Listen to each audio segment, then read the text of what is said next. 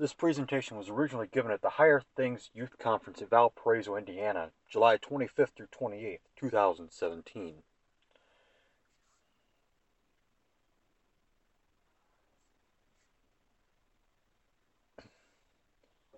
If you have a friend who belongs to a Bible believing non denominational church, you are not alone.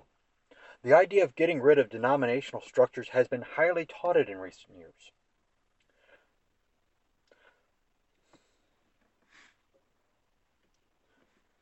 For the next 40 minutes or so, you will follow along on the journey of a young man who grew up in a non denominational church, questioned the church's teachings, and wandered around the dark for answers until he found the Lutheran Church and became the Lutheran pastor presenting this today. Not all non denominational churches are the same, but they have many things in common. Primarily, their distinct dislike of bureaucratic denominational structure each congregation is allowed to decide what they believe. Their elders have the final say over the ministry, including the hiring and firing of the pulpit ministers. This fact will come into play later in my story. The congregation is completely self sufficient and self supporting. There is no necessary kinship between congregations as it can be found in our circuits, district, and synod. My story will focus on the group I grew up in. I grew up in the Church of Christ. Ever heard of it? Have one in your town. The Church of Christ is a loose affiliation of congregations around the world. They are primarily found in the southern United States. The largest concentrations of congregations are around their Bible colleges. The closest of those to Valparaiso was Rochester College in Rochester Hills, Michigan, a northern suburb of Detroit. Their most well known college is Pepperdine University in Malibu, California. The Church of Christ most prominent contemporary figure is Max Lucado. The Church of Christ is one of the results of the Stone Campbell Restoration Movement. This movement began as two separate movements started by disgruntled Presbyterian ministers. Barton W. Stone began holding revivals in Cane Ridge, Kentucky in 1801. The resulting group of congregations became known as the Christian Church.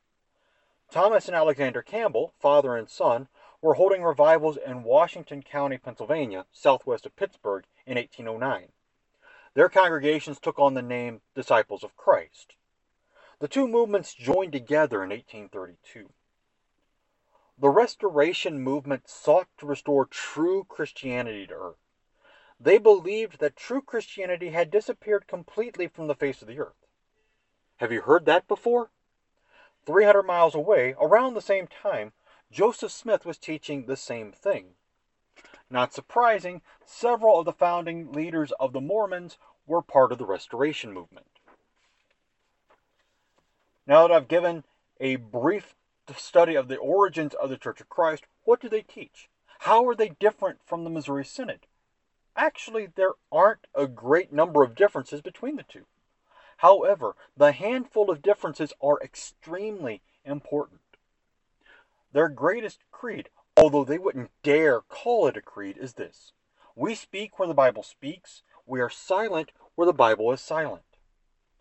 Their biggest problem is that they succumb to replacement theology, where the New Testament replaces the Old Testament. The Church of Christ is based primarily on the New Testament. When the Old Testament is needed for something, it is referenced with a caveat.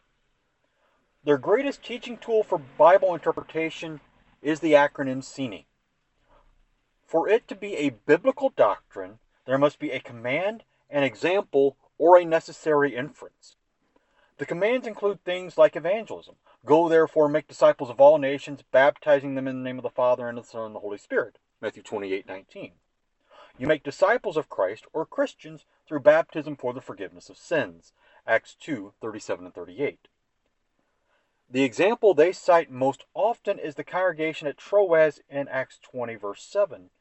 On the first day of the week, when we were gathered together to break bread, Paul talked with them. Based on this verse, every Sunday worship service must include both a sermon and the Lord's Supper. The necessary inference is the trickiest part. Which inference is necessary? Which inference isn't? One of their greatest inferences is their insistence on singing hymns a cappella, without instrumentation. Since there is no command or example of using instruments in worship in the New Testament, the church can't use instruments. It's that great argument that's used for so many different social issues that Jesus didn't say anything about fill in the blank. It's awfully hard for them to have a doctrine that's not written in red letters. Another inference involves the clergy. The Campbells believed that there shouldn't be a distinction between clergy and laity. Stone believed that only an ordained minister could preside over communion. Stone pointed to Jesus' appointment of the apostles and St. Paul's reference to laying hands on Timothy, 2 Timothy 1 6, for his defense of ordained clergy. The Campbells referenced the Sanhedrin's understanding that these same apostles were uneducated common men, Acts 4:13, to show that ordination was not necessary. Eventually, the Campbells' position against ordination prevailed. Ministers in the Church of Christ don't go to seminary to be trained. There is no required formal training. Any baptized male is allowed to preach as long as the elders allow it. I preached my first sermon in a small Tennessee congregation when I was younger than most of the people present at the conference. That being somewhere around my 11th birthday. And that's where my spiritual journey begins. For about four years, from kindergarten until third grade, my father was a Church of Christ minister. He served several congregations in Kentucky and Tennessee. We bounced around as the elders of each congregation fired him for a variety of reasons. So I was in worship twice on Sunday, Bible study on both Sunday and Wednesday, every week. I was learning a great deal, but my great learning led me to question things that I was supposed to take for granted. Many Bible passages memorized, but no understanding of when or how to use them. Lots of trivial Bible knowledge, but the doctrines kept escaping my understanding. Thankfully, God blessed and cursed me with an analytical mind. I'm a whiz at math. It makes me more accepting that things are the way they're supposed to be. Someone says, You have to be so old before you can even be considered being baptized. You just accept it. You haven't been given any other option. Someone else says, Anyone who uses instruments in worship is going to hell. You accept it because you've grown up without instruments in worship. You hear only members of the Church of Christ are true Christians. You simply accept that Lutherans, Catholics, Baptists, anyone who doesn't have Christ in their church name aren't true Christians. You just accept things because God made them that way. Then you hit puberty, where everything seems to be scrambled upside down and inside out. You begin to question everything. But non denominational churches don't want you to question them. They have you memorize so much of the Bible so they can give pat answers for most questions. Those questions where they can't quote the Bible, they just shoot down as not being important. This led to a plethora of questions that rolled around in my analytical mind. Questions that could not or would not be satisfactorily answered by the teachers in the Church of Christ. I've chosen six to present briefly. Number one, who are Christians? Are you a Christian? Have you ever asked yourself that question? Probably not. Most of you have probably known yourself as a baptized Christian for as long as you can remember. You can't remember a time where you didn't know Jesus as your personal Savior. The Church of Christ will say Christians are only those who hold to Christ's name in all things. Anyone who belongs to a church that has some other name than Christ's name in it cannot be a Christian. How many of you belong to a congregation who has Christ in their name? There's not many. How many of you belong to a congregation with Lutheran in their name? That should be about everyone in this group. And because you have Lutheran in your church name, the Church of Christ does not consider you a Christian. Because you elevate Luther above Jesus. You are breaking the first commandment by having Luther as your God and Savior instead of Jesus. They might not say it that bluntly, but that's their thought process. The Bible says a Christian is a person who has been baptized into the death and resurrection of our Lord Jesus Christ for the forgiveness of sins in the name of the Father and of the Son and of the Holy Spirit.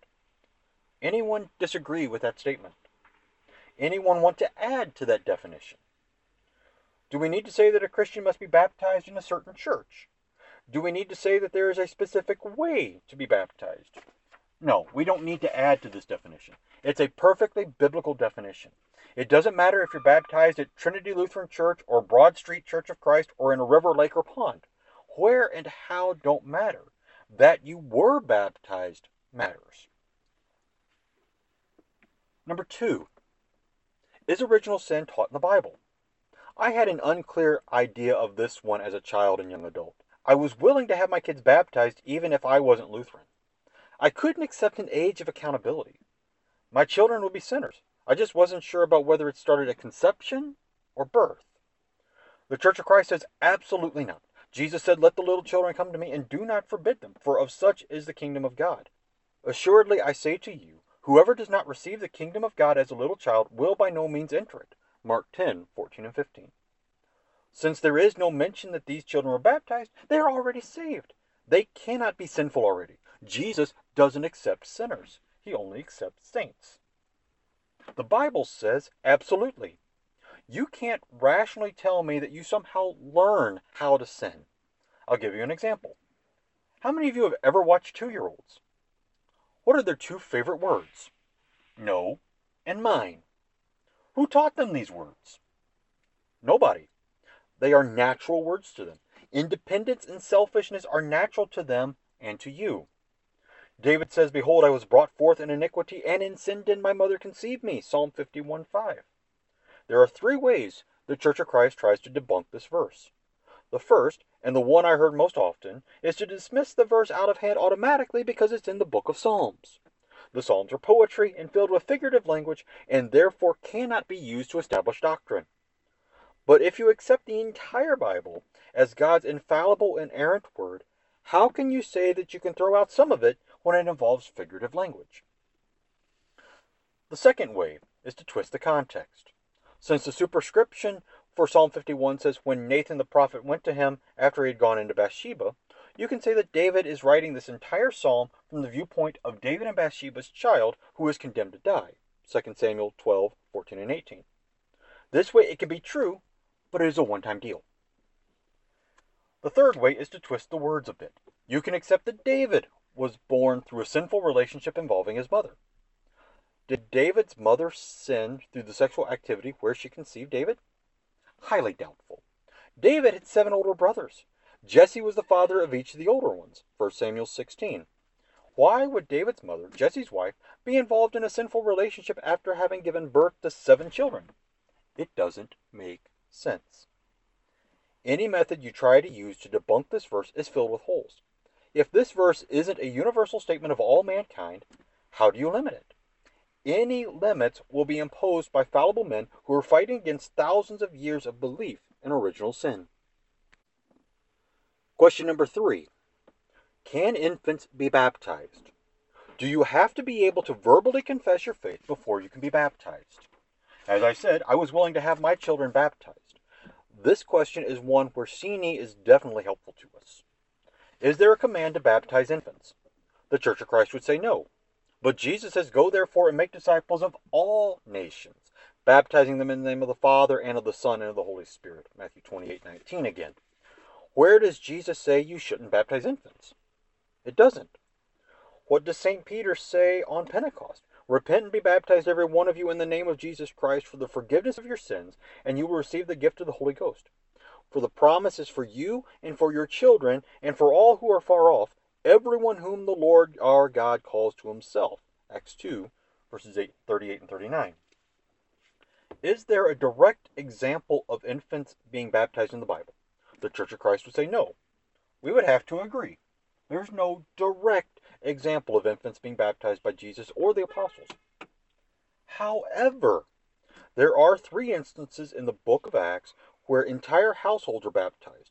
Cornelius in chapter 10, verses 44 to 48, Lydia in chapter 16, verse 15, and the Philippian jailer in chapter 16, verse 33. Can you tell me for certain that none of these households had infants or small children? You can't. Is there a necessary inference for infant baptism? The Church of Christ would say no. Without a doctrine of original sin, the Church of Christ sees no need for infant baptism. Therefore, they see no necessary inference for it. But we've already seen the inferences necessary for understanding infant baptism. Infants are part of all nations, Matthew 28 19. Jesus does not restrict age when he commands his disciples to baptize. Infants, the proper word for the little children in Mark 10, can receive the kingdom of heaven. Baptism and the gift of the Holy Spirit are available for little children, Acts 2:39. Whole households were baptized in Acts. Probably the most important inference baptism is the new circumcision. Colossians 2 11 and 12. Circumcision was the initiation rite for Israelite boys to enter into God's covenant. Baptism is the initiation rite for entrance into the church. Circumcision is a foreshadowing of baptism. Since circumcision was done on eight day old boys, Genesis 17 12, baptism should be done on infants. Baptism doesn't have any special ritual requirements to discriminate gender or age. Question number four What is the deal with the age of accountability? Most non denominational churches work with an age of accountability because they don't want to deal with original sin. They can't ignore sin, although many TV preachers make their lack of sin talk one of their claims to fame. Sin is out there, it is in us, but do we need to worry about it all the time? The Church of Christ would say no. The times of ignorance God overlooked. Acts 17:30. Since God overlooks times of ignorance, there must be times in everyone's lives where God doesn't count their sins against them. This would include the very young, the very old, and the mentally challenged. The extremes of age are times when understanding can be difficult. The mentally challenged are generally regarded as set aside in God's mercy because He made them not able to understand His Word. Nowhere does the Bible say that there is a time when we don't need Jesus' death on the cross. The Bible points out that everyone needs Jesus' death on the cross. There are no restrictions for salvation. Anyone can be saved regardless of age, mental capacity, ethnicity, gender, etc. God desires all people to be saved and to come to the knowledge of the truth. 1 Timothy 2 4. Question number five Do we have to worship with a cappella singing only? The Church of Christ would say that you must use only voices in worship. They will ask you to look throughout the New Testament and see where an instrument is ever used in worship. You won't be able to find one. They'll point to verses like Ephesians 5 19 and 20. Be filled with the Holy Spirit, addressing one another in psalms and hymns and spiritual songs, singing and making melody to the Lord in your heart. In Colossians 3:16, let the word of Christ dwell in you richly, teaching and admonishing one another in all wisdom, singing psalms and hymns and spiritual songs with thankfulness in your hearts to God. Singing is stressed in these verses, not instrumentation. They will bring out two instances from the Old Testament against instrumental music in worship. The first is Jubal, the sixth generation in Cain's line, Genesis 4:21. He was the father of all who played the harp and flute. Since it was one of Cain's descendants who invented instruments, we can't use them to praise God. Secondly, Nadab and Abihu, Aaron's sons, offered unauthorized the ESV and the NIV say, or strange fire, the American Standard or the King James, to the Lord. They were consumed by fire from God for their lack of reverence and respect for God. Leviticus 10, verses 1 and 2. There are some cherry picked Old Testament verses for you. Again, this issue is another time when they throw out the book of Psalms. One of my favorite Psalms is Psalm 150. Let's look at it for a moment. Praise the Lord. Praise God in his sanctuary. Praise him in his mighty heavens. Praise him for his mighty deeds. Praise him according to his excellent greatness. Praise him with trumpet sound. Praise him with lute and harp. Praise him with tambourine and dance. Praise him with strings and pipe. Praise him with sounding cymbals. Praise him with loud clashing cymbals. Let everything that has breath praise the Lord. Praise the Lord. What do you find striking in this psalm? There's a ton of instrumentation choices to praise the Lord. But the Church of Christ will throw all of these out because it's in Psalms and not in the New Testament. But I ask you a simple question, a question I asked when I was your age. Why would you make a big racket if you were doing something illegal? If you were breaking into someone's house, you would not make a bunch of noise to alert the homeowners or the neighbors. That would be ridiculous. In the Roman Empire of the first three centuries after Christ, Christianity was an illegal religion. Both the Romans and the Jews were after them to arrest Christians or worse. Acts 8 and 9. The Christians didn't gather together and make a big ruckus with their meetings. They were trying to stay safe from the persecutors. Only after the Edict of Milan, after its legalization of Christianity, did musical instruments make an appearance in worship again. Just a note of historical interest. The most contemporary instrument used in worship today is the electric organ. It only dates back to the 1890s. Every other instrument you can think of has predecessors thousands of years older. Question number six and probably the most important question.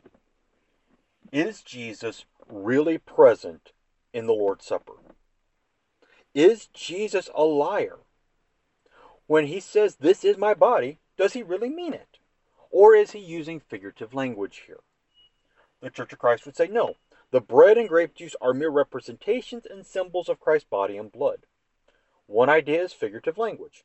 Another is the rational thought that Jesus' human body can't be in heaven and on earth at the same time. It can't be spread all over the world with all the churches having communion at the same time. After all, there would come a time where there would be no more body for Jesus to give. There is only so much flesh on a human body and only so much blood. It would have run out hundreds of years ago if it were truly there. The Bible paints a completely different picture. The time around the institution of the Lord's Supper was a very serious, straightforward teaching moment for Jesus and his disciples. Read through the whole Passion narrative. Why would he want to use figurative language at this point when he's been so straightforward with everything else? Jesus holds up the bread and says, This, my body. He takes the cup and says, This cup, my blood. In the original Aramaic, there is no verb. You have to supply it. What other verb could you possibly use to make sense than is? It is a prophecy of his death and burial. It is the assurance of where the disciples would find strength after Good Friday and Easter, where you find strength today. You cannot use represents or symbolizes. It doesn't make sense in the context. After a while, as I questioned these things, I began to search through everything to find truth. As a sophomore in high school, I began to wrestle with Pontius Pilate's question, What is truth? John 18:38. I remember sitting in a Sunday school class where the teacher made the blanket statement, We believe the Bible is God's Word because it says it's God's Word. I took issue with that statement. If we accept the Bible as God's Word because it says so, why don't we accept the Book of Mormon and the Quran? Both of these claim to be God's Word. I was asked not to return to Sunday school class. I don't know about you, but I didn't think my question was that bad. So I wondered about real truth, ultimate truth.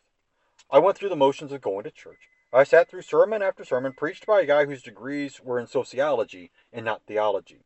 In my junior year, I took world history. We began in ancient India. While studying this unit, I became greatly enamored with Hinduism. I began praying to the Hindu triumvirate Brahman, the creator, Vishnu, the preserver, and Shiva, the destroyer one of the great tenets of Hinduism is its universalism. Hinduism credits itself with being the ancestor of all other religions.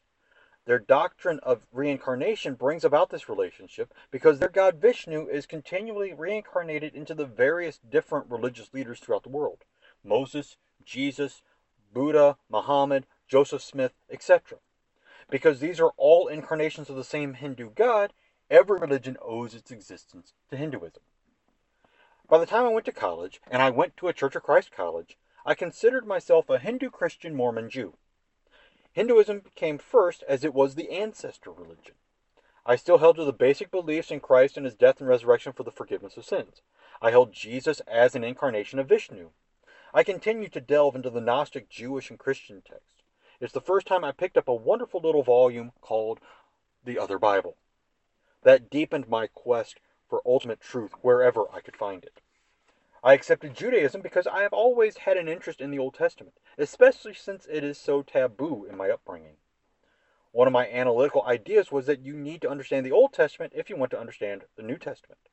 So I made a strong study of the Old Testament so I could understand what Jesus was doing when he appeared on earth. The Mormon portion is more fun story than actual strong portion of my faith journey.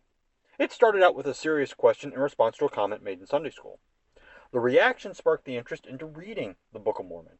It provides an interesting account for the Jewish origins of the Native Americans. It's a good story, but it's completely fictitious.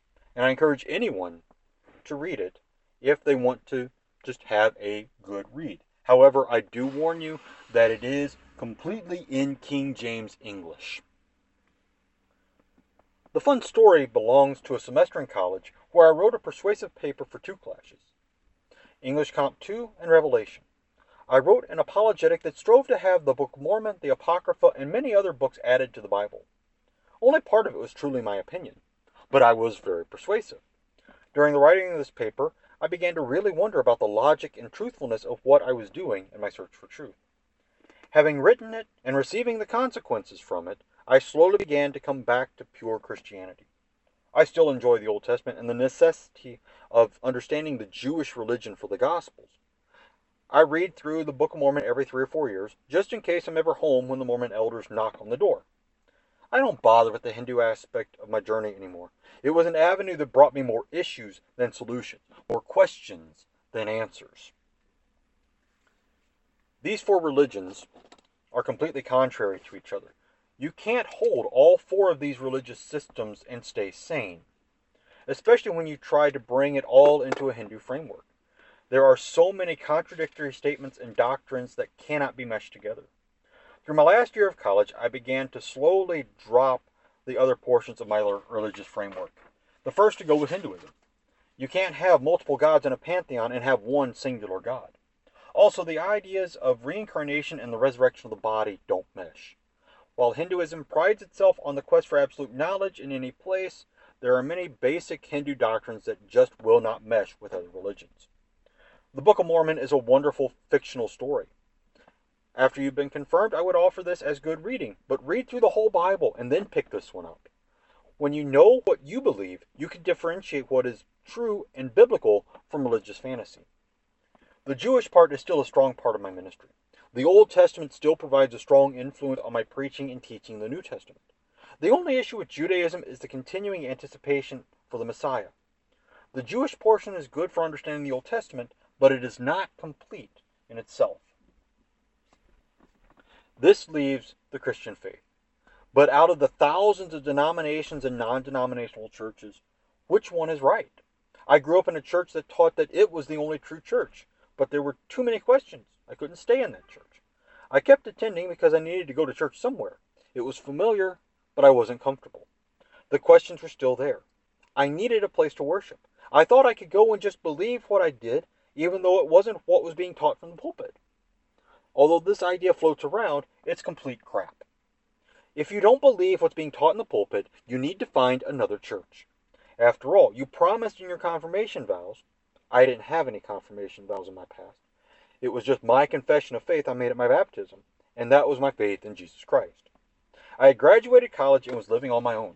As I began to date, I did as many people do now. I went online. However, this was before Match.com and eHarmony. This was simply the online version of the old personal sections of the newspaper posted on Yahoo. Through that, I met my wife, Renee, a lifelong Missouri Synod Lutheran. Lutheranism wasn't one of the avenues I had thought of. I had been taught that Lutherans were really no different than Catholics. After all, you have Luther as your savior, remember? When our relationship started to strengthen, the religion difference became prominent, as it does in any relationship. Religion is one of the most important aspects of every relationship. As we began to discuss it, the questions circled around in my head again. After a few heated discussions, our relationship almost came to a halt, all over religion. I didn't want this wonderful woman out of my life. So I started to look deeper into Lutheranism. And the first place I looked was the place everyone should start Luther's Small Catechism. From the very beginning of reading that short little book, some of my nagging questions were being answered. There were also a couple more being raised. However, when I got to the explanation at the end, those extra questions were being answered as well. While my confirmand's eyes glaze over looking at the explanation, it is a gold mine with faith nuggets everywhere for someone with religious questions. Listening to Luther's preface to the Small Catechism, unfortunately put at the back of most catechisms and overlooked, I moved on from the Small Catechism to the Large Catechism. This works because the Small Catechism is a condensation of the Large Catechism. Luther compiled the Large Catechism out of a series of sermons he preached on the six chief parts in 1528 and 1529. The Large Catechism takes a deep ministerial look at each of the six chief parts. Each commandment, article, and petition is taken in itself so that it may be expanded to cover almost any question that one could ask. After all, Luther was still asking those questions when he wrote it. He wrote these sermons based off his own study of each of these doctrines.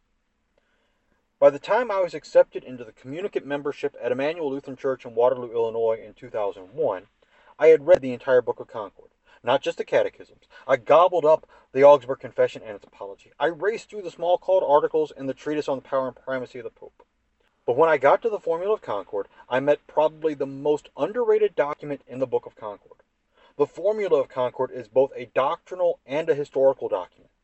It describes the doctrinal stance of the Lutheran Church, but it also gives us a historical survey as to how the Lutheran Church got to this stance. There are many things that have been controversies over various doctrines. Wars were even fought over some of these. The Book of Concord is a wonderful place to expand your understanding of the Lutheran faith. You can get it for 35 bucks from CPH for the regular format or $19 for the handy pocket edition. On occasion, you might find either edition in the not quite perfect section of CPH's website, like I did, for much cheaper. Regardless of the price you pay, it is a very great investment into your faith. By that investment, you will have the ability to help support your current congregation and other congregations wherever God will send you in the future. So, where did He send me? As I stated earlier, I'm the son of a former preacher. I had been told throughout my childhood that I should be a preacher when I grow up.